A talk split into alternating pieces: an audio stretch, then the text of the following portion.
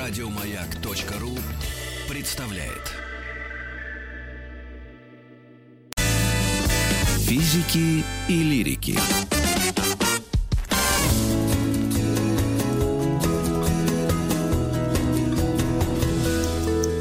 Сто минут по 100 минут о Северной и о Южной Корее. Ну что, начнем, конечно, мы с Северной Кореи. Тема у нас будет «Северная Корея безопасная и закрытая». Вопросительный знак мы поставили в конце этого предложения, потому что как раз много есть мифов про Северную Корею, а разоблачить эти мифы нам поможет наш гость Андрей Николаевич Ланьков, профессор университета Кунмин Сеула, кандидат исторических наук. Андрей Николаевич, добрый день. Добрый день. Спасибо за приглашение. Ну, начнем с самого главного, наверное, мифа про Северную Корею. Это о том, что, о том, что там бедствует и голодает население. Вам слово. Ну, живут они, скажем прямо, очень небогато. Что такое бедствует, это понятие растяжимое, а вот голода там нет уже 20 лет. Он был, Но- но он то был есть в конце был. 90-х годов. А сейчас, ну если брать, собственно, сами те данные, которые сами северокорейцы передают иностранцам, внутри страны эти данные они не публикуют, потому что выглядеть будет это, скажем так, политически нежелательно, а иностранцам передают. У них э, воловой национальный продукт, ну, насколько этот термин применим к такой экзотической экономике, как северокорейская, составляет примерно 1200 долларов. Это данные северокорейские, их же собственные данные за э, позапрошлый год. За этот год пока они не передавали ничего. Это, в общем, уровень такой очень бедной страны. Ну, условно говоря, где-то, если по меркам СНГ, это что-то вроде Киргизии чуть похуже, или Бирма. Э, То есть, безусловно, бедная страна, но Мгм. и бедствующая в каком-то смысле, но не голодающая. Бедная страна, не голодающая, значит, у них э, уровень медицины, да, такой же низкий. У них Нет. уровень образования. Вот здесь по вот Нет. этим пунктам давайте пройдемся. А, Понимаете, когда говорят, э, что Северная Корея такая вот социалистическая страна, ну, эта фраза, в общем, у меня вызывает улыбку, я занимаюсь ею 30 лет, бываю там время от времени, вот последний раз позапрошлом году дол- долго довольно ездил. Э, Понимаете, страна сейчас, конечно, давно уже не социалистическая, но остались какие-то старые советские традиции, то, что они у нас копировали. И среди всего прочего, у них необычно хорошая медицина для такой бедной страны. То есть надо Так. понимать, что, конечно, по нашим меркам медицина там ужасная. Но вы не забывайте, Мгм. вот то, что в России не понимают, при всех наших проблемах, мы по мировым меркам вполне себе прилично средняя страна. А э, Северная Корея это все-таки бедная страна, не нищая, но очень бедная. Э, соответственно, по нашим меркам, конечно, с медициной плохо. Но тем не менее, тем не менее, там порядка 30 с небольшим врачей на 10 тысяч населения. Это примерно уровень Франции. Другое дело, что там очень плохо со средним младшим медперсоналом. То есть, если, во- если вокруг французского врача бегает куча медсестер, то там врач, он и шнец, и э, жнец, и на дуде, и грец. Но тем и плохо с лекарствами. Лекарства практически все импортные. Их закупают за валюту, причем в последнюю очередь. Ну, не в последнюю, но далеко не в первую очередь. Больные, хотя формальная медицина бесплатная, должны, в общем, сами как-то покупать лекарства на черном рынке или в частных аптеках в большинстве случаев и так далее. То есть проблем много. Но, понимаете, когда средняя ожидаемость продолжительности жизни около 70 лет, это для такой бедной страны очень неплохо. Э, То Много, же самое да. с образованием. Практически, вот иногда говоришь об этом, люди не очень верят. Ну, практически стопроцентная грамотность, причем очень давно. В вузы поступает порядка 15% э, всех выпускников средней школы. То есть не так уж и много, конечно, но тем не менее образование, особенно научно-техническое, для такой бедной страны, оно очень даже неплохо, потому что этому всегда традиционно уделялось много внимания. Особенно научно-технической подготовки. Инженеров готовили. Или хотя бы квалифицированных техников. И эти специальности востребованы внутри страны. Ну, а куда же еще? Выезжать из страны Северокорея в принципе не может. Э, ну, то есть последние, скажем, 10 лет, чуть больше, там 15, некоторые послабления, ты можешь выехать только в Китай, только к родственникам, хотя ты обычно выезжаешь... Андрей Николаевич, нет, это я в том смысле, что они не приглашают иностранных специалистов тоже, да? Нет, ну есть небольшое количество, э, там как бы нелегально периодически они приглашают специалистов по ракетно-ядерным делам, но это все совершенно секретные всякие тайные дела. Mm-hmm. А так, э, ну иногда там преподаватели иностранных языков присутствуют по обмену, там какое-то небольшое количество иностранцев есть, э, действует университет небольшой, где работают иностранные преподаватели, но это очень небольшое количество. Есть специалисты по сельскому хозяйству, но это все единицы, больницы, и ну сейчас в связи с ковидом и они практически все уехали. Э, мало, практически нет, да. А, я в Советском Союзе прожил какое-то время, я 75-го года рождения, у нас теоретически считалось нету э, частной собственности, но на самом деле, конечно, она была, там были какие-то огороды, был автомобиль, и вопрос про частную собственность Северной Кореи, что там с ней вообще происходит?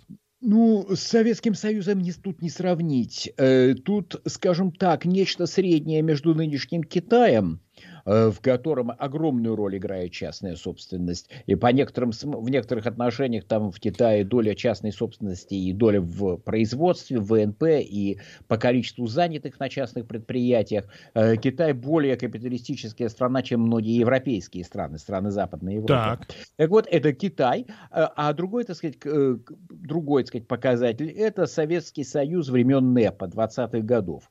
Вот там капитализма чуть поменьше, чем в Китае, чуть больше, чем при НЭПе. А, то есть мелкий То есть, а, бизнес... Да. Я правильно понимаю, что в Советском Союзе по сравнению с Северной Кореей практически не было частной собственности? Практически не было, не было. Ну, понимаете, от того, что у вас был автомобиль, ну что вы, ну максимум вы могли заниматься в советское время частным извозом. Это дело было и все. Ну, у вас был участок, вы могли там капусту или там клубнику на рынке продать, и все. В Корее сейчас порядка 90-95% всех предприятий общепита платные, э, частные. Э, то есть как частные? Они зарегистрированы как государственные. Вот у тебя есть деньги, ты идешь в местную мэрию, в местную, так называется, он там Народный комитет, эта организация, ну, в мэрию, так по-нашему, и договариваешься. Вот у меня есть деньги, я хочу открыть, э, там, я не знаю, булочную пельменную. Так. Ну, тебе договариваются, тебе выделяют помещение, ты платишь аренду за помещение, ты платишь определенную сумму, все в наличке, проверить совершенно невозможно, сколько ты там заработал.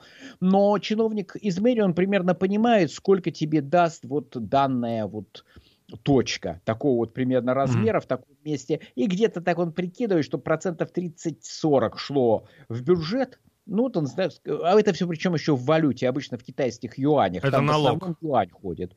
Ну, говорят, вот типа плачь там столько-то, а, и все. Но на бумаге это все считается государственной Э, государственной собственностью, бумаги там все, что это якобы государственное предприятие, но у него фактически есть хозяин, хозяйка это, если в столовой, это обычно женщины, там женщины очень активно в бензинице крутятся мелком среднем, а, ну вот она открывает это, нанимает людей, ведет дела, платит вот такой вот налог фиксированный государству, э, арендную плату, вот и все. Так крутится розничная торговля, значительная часть э, легкой промышленности, промышленности. Есть и более крупные такие арендованные предприятия, шахты даже мелкие, есть частные, по той же схеме. То есть человек приносит деньги, договаривается с государственной конторой о том, что контора дает ему крышу.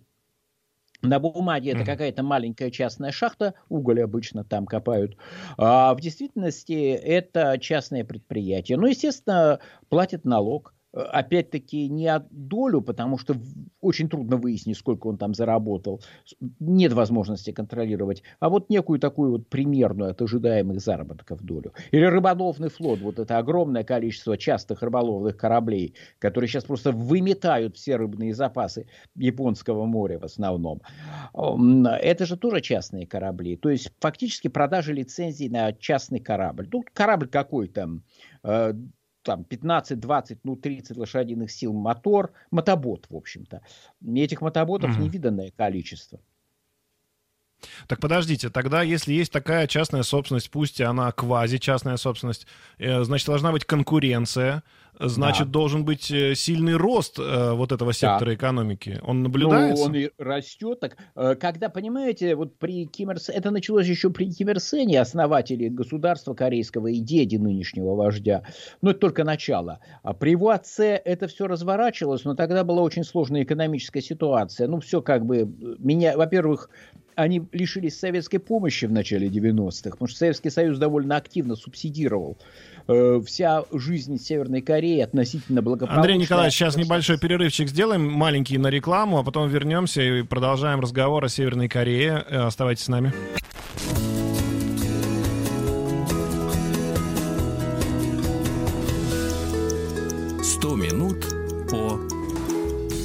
О Северной и Южной Корее. Сегодня говорим о Северной. Профессор университета Кунмин Андрей Николаевич Ланьков у нас в гостях. Мы остановились на частной собственности, что меня поразило. Оказывается, она сегодня в Северной Корее больше, чем была в Советском Союзе. И нам всегда не говорили экономисты, ученые, что если будет у нас или была бы частная собственность, то конкуренция, все дела, неравномерные доходы, доходы зависят от производства, зависят от качества производства, и был бы рост. Сегодня, по идее, он должен наблюдаться в Северной Корее. Андрей Николаевич, вам слово. Он и есть. А, дело в том, что, э, собственно, отец нынешнего руководителя, ну, все, наверное, знают, что там фактически монархия абсолютная. А, так вот, э, Ким II, Ким Чен Ир, он, в общем, при нем, собственно, вот эта старая советская система разваливалась, он не знал, что с этим делать. Э, там люди, группирующиеся вокруг тогдашнего премьер-министра, а ныне он зампредседателя партии, ЦК партии э, Пак Понджу, они, в общем, считали, они экономисты все, они тоже говорили вот то, что вы сейчас сказали, что это надо поддерживать, силовики были против, он идеологи были против. В общем, они то заткнуть этот, эти дырки пытались, это не получалось. А при Ким Чен Ыне, при нынешнем правительстве, там позиция совершенно такая, что он поощряет рост частной собственности, частного вот этого предпринимательства, в основном мелкого и среднего, ну и иногда даже довольно крупного, но всегда под государственным контролем, вот под этой государственной крышей. Повторяю, все это формально все равно чистится государственной собственностью, ее все равно в любой момент теоретически можно изъять, хотя на практике не изымают. Э, вот, и, естественно, начался рост, то есть где-то с 2011-2012 годов, когда Ким Чен Ын пришел к власти, и до 2017 у них рост был порядка 5-6% в год. Это очень неплохо. Это не супер рост, но это очень солидный, хороший рост. В России в лучшие годы такой был. То есть я вот а... был, не был несколько лет, почти 10 лет я не был в Пхеньяне, вот позапрошлом году там побывал после почти десятилетнего перерыва. Ну, конечно, город изменился. Я реально не узнавал те места. Я учился когда-то там в 80-е годы в университете, а, но я просто не узнавал места, где вот наше общежитие, но его и снесли, собственно, общежитие. Вообще, то есть великолепные, ну как великолепные, опять-таки. Мне один наш дипломат говорит, что ты типа так говоришь, потому что мы-то понимаем, что ты сравниваешь с 80-ми годами. А тебя послушать там Манхэттен какой-то. Ну, конечно, это все равно бедная страна. Это уровень очень бедного китайского города. Но по сравнению с тем, что было, это, конечно, очень большой прогресс.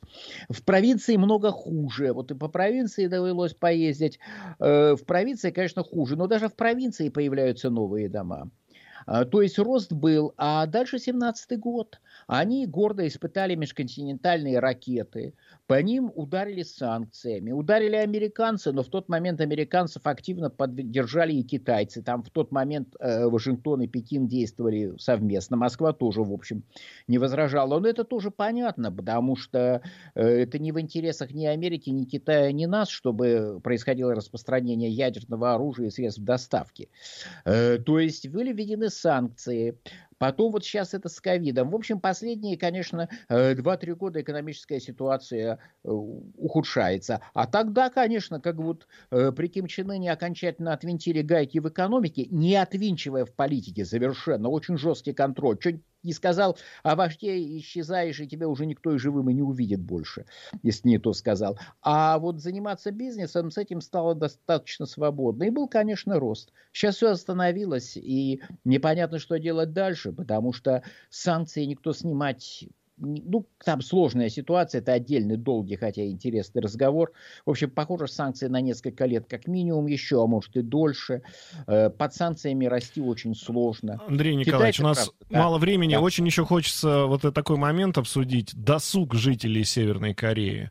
А вот вы говорите, там что-нибудь не то сказал, исчез. А где об этом говорить? Ну, на кухнях или они все-таки ходят? У них есть вообще понятие ночной клуб, в принципе, как класс? Есть, конечно. Да, он с 80-х годов есть. Они еще при Ким Чен Ыре э, появились, ночные клубы, дискотеки. Их, правда, периодически гоняли. Э, караоке то открывают, то закрывают. Я вот сейчас даже не готов, потому что то они откроют, то приходят, значит, там циркуляры из обкома партии закрыть все караоке, закрывают.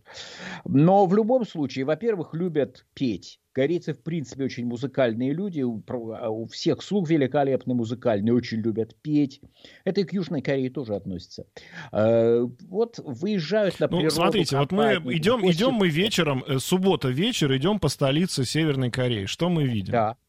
Ну, Рестораны, бары, вот опишите нам. Ну, отпишу. Довольно плохой асфальтик, да. Вот. Э, хорошая, кстати, я тут вспоминаю недавние, сказать, прогулки, особенно весной хорошо. А, вот. Люди играют на гитарах. Раньше, кстати, больше играли. Последние годы как-то все-таки поменьше. Собираются во дворах молодежь ну, какие-то молодежные компании. Есть рестораны, в ресторанах гуляют компании, есть рестораны серьезные, где местные там э, воротилы мелко-среднего, а то и не очень мелко-среднего бизнеса собираются, решают свои вопросы. Э, но очень много смотрят, конечно, э, видео. Э, в принципе, теоретически за просмотр э, э, иностранного, точнее южнокорейского и западного видео могут быть неприятности. Но иногда рассказывают Какие? всякие ужастики, да, что их там в тюрьму за это садят. В тюрьму, конечно, не посадят. Вот если ты делаешь большое количество дисков на всяких подбольных мастерских, размножаешь, э, с, ну, в прошлом это были видео, видео эти самые э, кассеты, сейчас это диски. Видеосалон, э, видеокассеты, да. Да, то да, то, это с кассет началось, это все лет 15 назад, 20. Э, так вот, э, конечно, если ты их размножаешь в промышленных количествах, тебя посадить вполне могут. А mm-hmm. так, если ты пользователь, ну, просто соблюдая осторожность, там, чтобы только свои смотрели какую-нибудь южнокорейскую драму, теледраму, и смотрят очень активно. Сейчас чуть поменьше, потому что сейчас стали серьезнее сжимать гайки, гоняют немножко за это дело. Но, в принципе, смотрят, слушают современную китайскую, южнокорейскую эстраду. Южнокорейская опять запрещена, но есть даже список южнокорейских песен, которые разрешены к исполнению в Северной Корее. Mm-hmm. То есть они ведут такой, ну, около нормальный образ жизни столицы, а если вот буквально Нормально. с несколько секунд, э, бабочки Почему ночные около? есть или совсем с этим плохо у них-то? Есть бабочки появились, э, и появились довольно-таки давно, но это все очень осторожно, очень закрыто. И для иностранцев имеют место имеют место, так сказать, такие случаи, хотя, конечно, это реже, чем в Советском Союзе, вот при Леониде Ильиче Брежневе. Mm-hmm. А для своих, ну, если вы имеете в виду рестораны, караоке, бизнес, это, к сожалению, не Андрей стоит. Николаевич, вам огромное спасибо. Мы продолжим завтра. 100 минут о Северной и Южной Корее. И это физики и лирики. До завтра. Пока-пока. Услышимся. До завтра. Спасибо всем. Пока. Еще больше подкастов на радиомаяк.ру